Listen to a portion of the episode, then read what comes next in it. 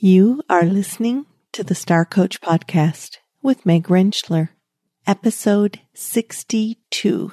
So I am becoming more and more convinced that leadership is the linchpin of a culture. And we know through emotional intelligence research that the leader really sets the emotional tone for the group. But it's also like monkey see, monkey do. Whatever that person is doing, we're going to imitate. Welcome to Star Coaches, the show for professional coaches that brings you coaching strategies, tools, and resources. Whatever your focus or niche, take a front seat weekly as industry leaders, decision makers, and innovators share their wisdom and expertise on the ins and outs of successful coaching. Now join your host, Meg Rentschler, as she connects you with your star coaching potential. Hello and welcome to the show. It is fabulous to have you join us, particularly during this busy time of the year. I hope things are coming together well for you. We've got three weeks before the year is ending and we begin our new year. So best of luck with your commitments to your business and to yourself through the end of this year, as well as being able to enjoy the holidays and think about what's coming up for your new year. Now today we are going to be focusing on the concept of company culture. And our guest is Kristen Robertson. She's written a book, Your Company Culture Ecosystem, Growing a Vibrant Business. And we'll be focused around the elements that go into company culture and how Kristen, as an external coach who coaches within companies and within leadership of companies, what she has learned about the elements that go into a company culture and how we as coaches working with leaders can help them gain clarity, maybe better understand their own values and how those create a value system within an organization. Now, Kristen is a company culture consultant an executive coach and public speaker and a group facilitator. And she helps companies create positive company cultures. And when she works with companies, there's many positive results in that. And she'll talk to us about that within her interview. Kristen has worked with companies across the United States and has done incredible work not only with those companies, but reflects that in her book, Your Company Culture Ecosystem Growing a Vibrant Business. So let's listen to our interview with Kristen and have you determine as you listen the ways that if you work with leaders or you work within company cultures, how you can apply the learning that she brings forward to your work with clients. Enjoy the interview.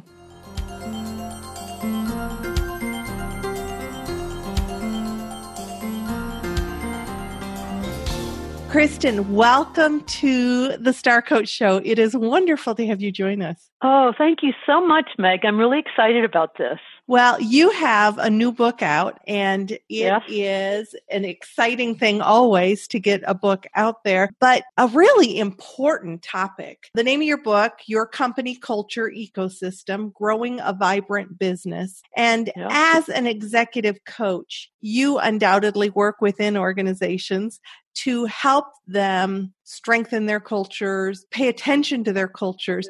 So, how do you well, let me ask you this first. What motivated you to write this book? Oh, great question. I was the victim and the beneficiary of great cultures growing up in air quotes as I matured into my career. And one was the best of times and the other was the worst of times if you just look at a very short period in my life. And my purpose statement, Meg, is to ensure that your employees love to come to work on Monday mornings because I have loved to work, come to work on Monday mornings and I have dreaded it. And guess which one I liked better, right? you know? and, and certainly motivating to help other companies create a culture where their employees want to come to work rather than dread coming to work. Exactly. And you can imagine what the benefits are to the company. They get an engaged employee, they get higher productivity, lower turnover. I mean, one of the worst things in this market is losing your good people to another company. And that can oh, just the be cost the kiss of death. Of that is so, you know, you get somebody trained and and really losing good people is is such a cost to organizations. Yeah. So what can a strong culture within a company do to protect against that? Well, it starts with values. So I suggest to my companies, the companies that I work with, that we get together and create values and that really make the values come out of the values of the leadership team. Uh, so we do a couple of fun exercises to figure that out. And then we do a litmus test of applying the values to an incoming employee. If he or she showed these values, would we hire them? And we also talk about behaviors, which is really important. And then we also talk about a purpose statement. And a purpose statement is so important because nobody wants to go to work on Monday mornings just to enrich the owner's pocketbooks. It has to be a purpose greater than just making money. So I, I love working on that. So that's where it all starts. Okay, so when you talk about values, how do you help leaders gain some clarity about, let's start with organizational values? You know, I actually start with their own personal values. I was going to say, you know, and how do they align those with their personal values? But yeah, you, you yeah, are answering. so let's start there. We're in sync here. yes, the research is fascinating about this, Meg, that it shows that if you know your own company, your own personal values, then you can easily map them to your company values. Or I suppose the opposite is true too. You can know that you need to get out really fast if they're if they don't if they're grading against. Yes. Yeah, that's and exhausting. I imagine that a lot of our listeners will just understand that sometimes they just felt at odds with the culture that they were working with. I can think of several times in my career that I just felt so good leaving that place because it was like brushing your hair the wrong way. It felt it felt terrible. It felt uncomfortable, you know? Yeah, yeah. Yeah. So you so, start with now do you tend to work with leadership teams to gain the clarity about their values and then looking at the cultural values? or are the cultural values already there? How do you go through this process? It depends on where they're starting. So if I'm just doing coaching with one person in the leadership team, then I start with his or her values. And I give them a list of values and say, you know, we go through kind of a winnowing process of coming up with your top five. And that by itself helps people become very engaged in their company. So so that's a really important thing for coaches to do early on. I recommend in the coaching process is really help your client define and winnow down your personal values so that you know what makes you tick. And then, of course, your own personal purpose statement comes out of that or vision statement, whatever you'd like to call it. Yes. One of the things that you have is you have this wonderful handout on powerful questions for coaching to culture. And I yeah. know that as coaches, we're always eager to hear some powerful questions. What are some questions that you might ask a client when getting clear about their values or their purpose? Well, I mean, the obvious one is what do you think your values are that you like to honor in your life? Something like that. And usually just asking that question elicits quite a bit.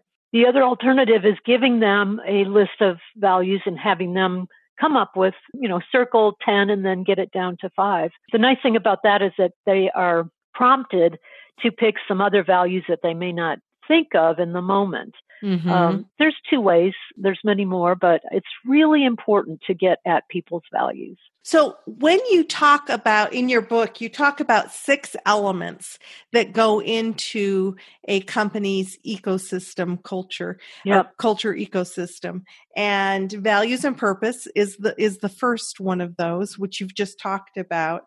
And then you talk about leadership. So when you work with a leader towards this whole concept and helping them be a more effective leader, perhaps in their organization, how do you fit in the piece of leadership with in, mm-hmm. in your ecosystem? Mm-hmm. So I am becoming more and more convinced that leadership is the linchpin of a culture. And we know through emotional intelligence research that the leader really sets the emotional tone for the group, but it's also like monkey see, monkey do. Whatever that person is doing, we're going to imitate, right? Do, do, you see that in your coaching? Oh, absolutely. And and some of my favorite leadership models talk about, you know, we have to model the way, or we have to, you know, we yeah. can't say one thing and do another. That's not being a leader. It's it's not. So yes, I'm familiar with the leadership challenge too, and that's the very first leadership behavior is to model the way, and that's just so important. I like to say that you're always on stage when you're a leader, and everything that you do is being micro and analyzed by everyone that reports to you. So that's really important that you are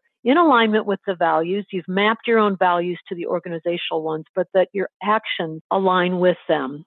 And Meg, I'm also coming to the conclusion that one of the best leadership skills that you can have is the courage to fire people. You know, all the, the news lately has been all about sexual harassment, abuse, even rape. And where has been the organizational courage to get rid of these people? Mm-hmm. I call mm-hmm. them brilliant jerks.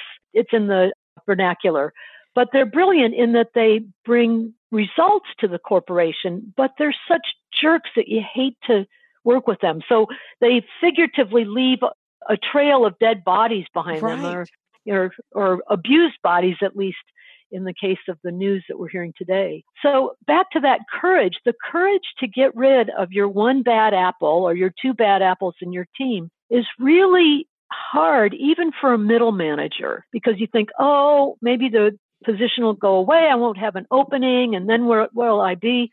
My message is you'll be so much better off once you get rid of that bad apple and your culture will improve and everybody around that toxic person will become more productive because they're gone. So pull on your big boy and big girl boots and have the courage to terminate a poor cultural influence. Right. Even if that person is a top performer. Especially. Because the, the impact of that, you might be getting an immediate gain, but what's the long term cost to that? And many exactly. of the companies that you've been talking about are realizing that now. Maybe they had some immediate gain, but the long term cost is is excruciatingly high. Yeah. Yes, especially now that more people seem to have the courage to speak out about it. Right. Exactly. Yeah.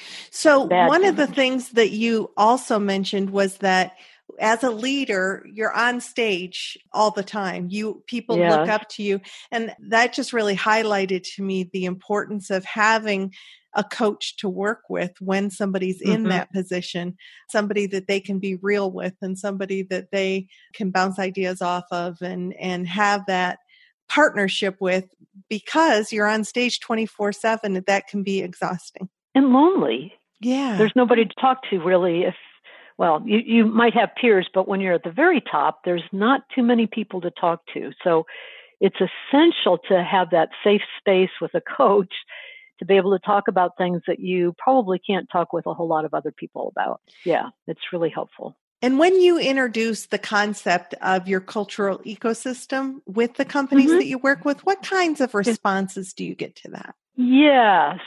Many people think that culture is just throwing a great party. So they set up culture committees or culture teams or something, and they're turn into really the social uh, event planning of the whole organization. And the whole premise of my book is that it's not just good parties and fun times, although that can be a really great way to instill culture and to bond the team together. So purpose and values is in the middle of the infogram, info um, model.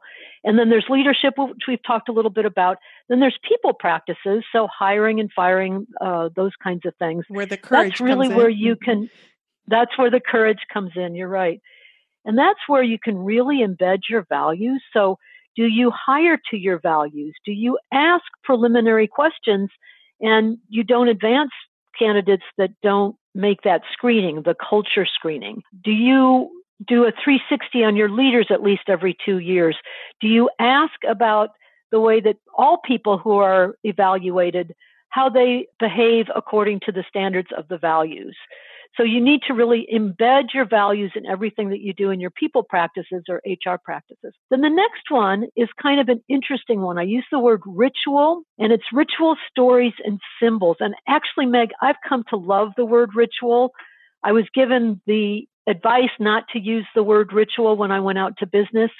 It's a little bit of an academic or almost an ecclesiastical word, but mm-hmm. what it means is a repetition, repetitious event that evokes emotions. So rituals are really important in organizations.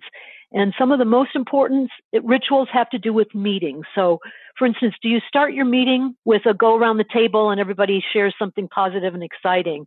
Or do you always serve cookies at your quarterly meeting? Or do you serve smoothies every year at your annual meeting? There can be rituals around food too. So ritual stories and symbols are the third, fourth, sorry, the fourth aspect of the company culture ecosystem.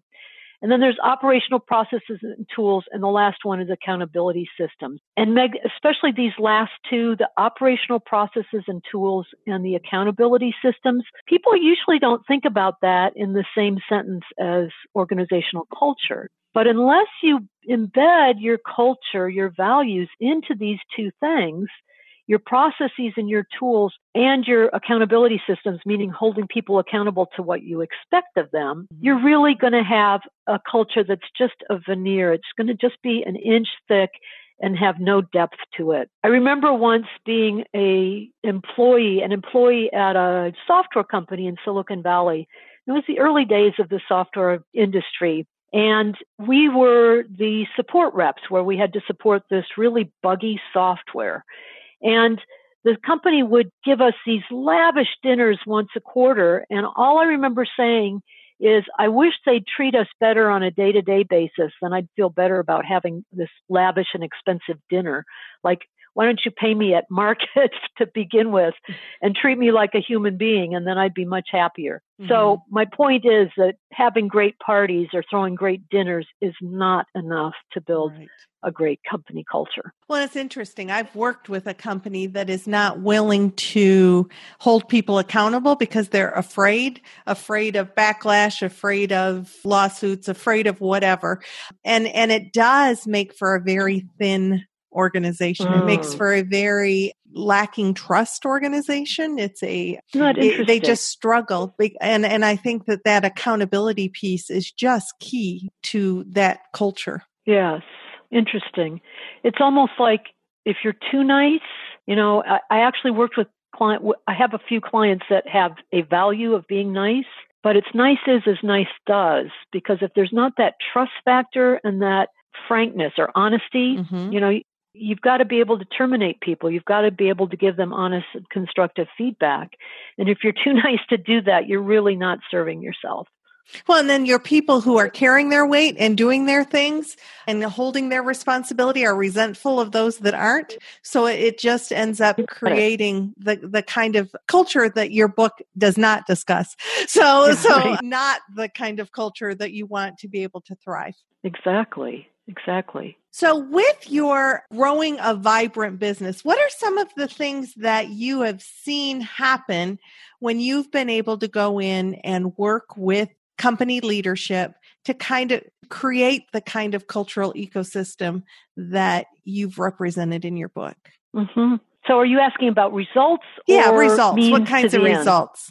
End? Okay. So, results are a reduction in key people leaving. So, lower attrition of the people that you want to keep. That's really key. And the other part of that, of course, is hiring smart.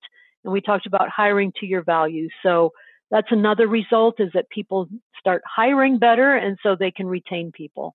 And the whole idea of identifying your values is to attract the people that are going to thrive in your in your environment. So another is increased customer satisfaction levels. You know, I always say that when I get poor service, it's just a reflection of how management treats the employee. It's not necessarily that employee that's a bad apple or or a bad person. It's really you know, if you've been kicked by your manager, you're probably going to kick your customers too. It's a sad statement, but true. And then, of course, the big one is increased profit and increased ability to attract new business to yourself. So that's huge. A lot of companies are marketing on their culture now. And my next book at some point is going to be where culture intersects branding. I'm going to have to get a branding expert to help me, but the whole idea of this is fascinating to me that your culture can be part of your brand and vice versa. Your brand has to be part of your culture. Oh, yeah. One of the, so those are great results, and undoubtedly companies are thrilled to work towards those results. One of the elements that we've touched on but haven't really done much of a dive into is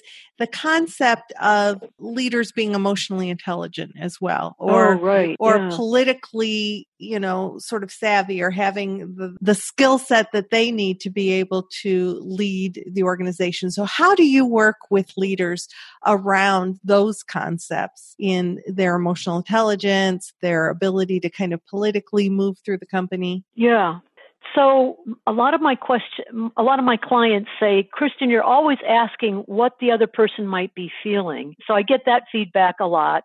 But I'd like to start with what the client is feeling because as you probably know, self awareness is the biggest building block to emotional intelligence. Right. So you can't recognize somebody else having an emotion until you've identified it in yourself. So I'm always asking people, well, how did you feel when that happened? Or someone told me last week he was crushed by some feedback. And I said, well, what does that feel like when you feel crushed? And here's one little tip that I'm sure you use in your coaching too. But my next question is, where do you feel that emotion in your body? Because that to me is the early warning system for your emotions. And for somebody who isn't very adept at naming emotions, sometimes it's easier to see it in your body and then say, oh, well, when I'm feeling tense in my shoulders and my shoulders are creeping up toward my ears, I know I'm getting triggered and I'm probably getting angry. So, so that can be really helpful. So your question was emotional intelligence. So I, we start with the person's emotional emotions and identifying them. And then we go to, well, how do you think that other people was feeling, was, uh, that other person was feeling in that particular instance? And then, of course, we go into the whole political savvy area that you mentioned. And that's where you want to make sure that you're creating relationships, that you have a coalition of people that support you when you want to get something done. And I'm fascinated. I remember seeing someone give favors away in a very unconscious way early in my career, but he used it so judiciously that he could call up anybody in the organization and get a favor done because he had already put a deposit in the bank of goodwill mm-hmm. by doing something for them. So that's also part of emotional intelligence. And I'm sure, Meg, you see that all the time in coaching people to be politically savvy, that uh, giving something kind of, even when you're not asked to, just gives you that capital to be able to take a, a withdrawal out of that bank sometime later. And and just the goodwill that it builds by you being intentionally you know giving and and hopefully coming through authentically yeah. can, build an incredible sort of foundational culture and, and trust as well do you ever have to coach people on how to do small talk? Yes, and just that sort of um, ease with one another. And so, when you coach people around small talk, what kinds of things do you do with them? Well, it's usually the analytical people that don't know how to do small talk and they want to jump right into the meat of the problem and and I say, no, no, write yourself an agenda. And the very first agenda item is small talk. And here are the things that you can ask about their weekend, their pets, their kids, where they're going on vacation. You know, I, I kind of feed them the things to mm-hmm. ask about. And they're like, oh, I would never think about asking that. Mm-hmm. But again, that's how you create those bonds with people. Exactly. And you, you know, if you give in that way, even, you're going to be able to get it back later on. So I'm glad to know that you've you've yes. As a matter of fact, I just kind of had I just had a session with with an engineer, so much who is kind of confused because his upper leadership is he's not establishing the kinds of relationships that he wants with them. So when we explored when he has the opportunity to interact, what does he do with those? It was such a heavy, you know, it was always so, so driven, so agenda driven. And so, you know, if I have 30 seconds with this person, I'm going to ask, you know, what do you need most from me or whatever? And it's like, well, in 30 seconds, what if somebody came up to you and you only had 30 seconds and you asked that heavy of a question, what would that do to build the relationship? So uh, it was kind of eye opening for him. He, well, I never realized, you know, maybe that's beginning to kind of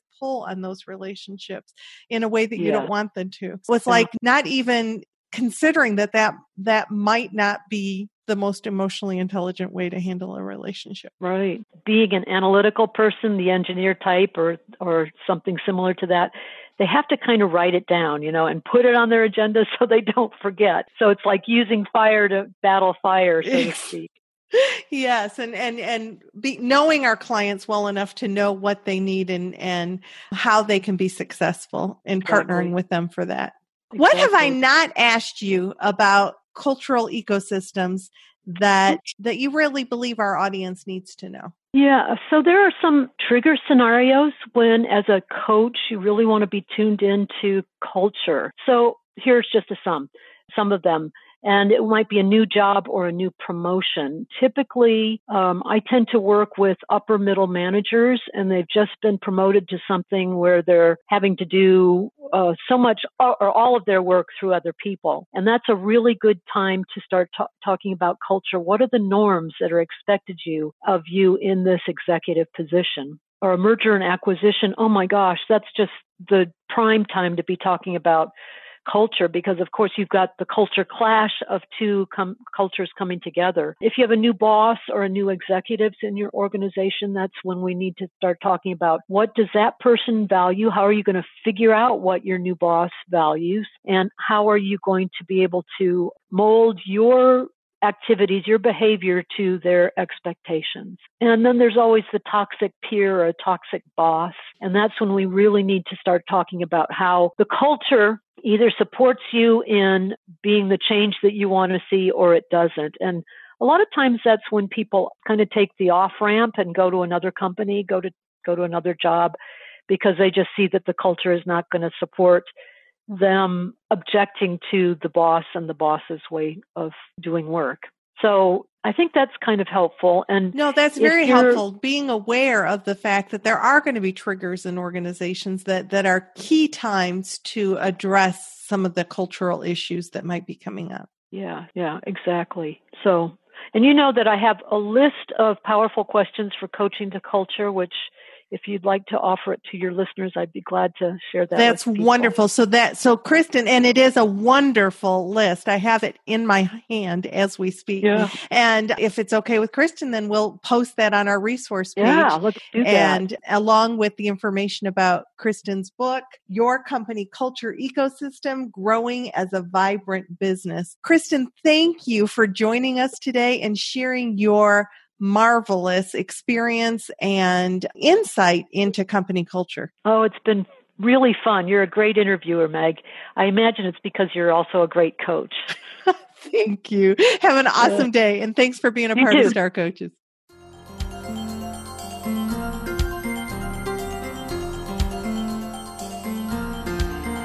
Remember that when you're working with your clients, while it is a partnership and you're not coming in as the expert, you certainly might have information for them to consider and a, perspective to explore things like emotional intelligence and the culture within an organization and value systems and things to help your client perhaps explore and navigate that they hadn't thought about exploring or navigating without your partnership and you helping them explore those things. So I want to thank Kristen for sharing her perspective and the information that she has shared within her book.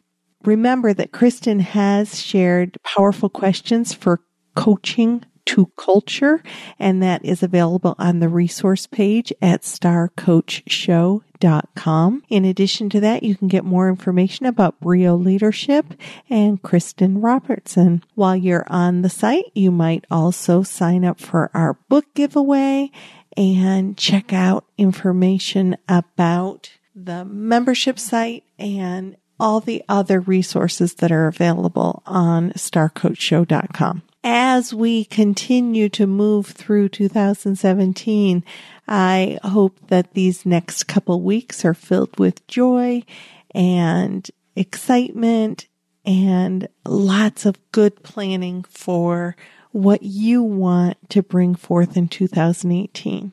Now, next week, we have Ed Hennessy joining the show, and he's going to be sharing with us some really important and valuable information about different assessments that you could give for emotional intelligence.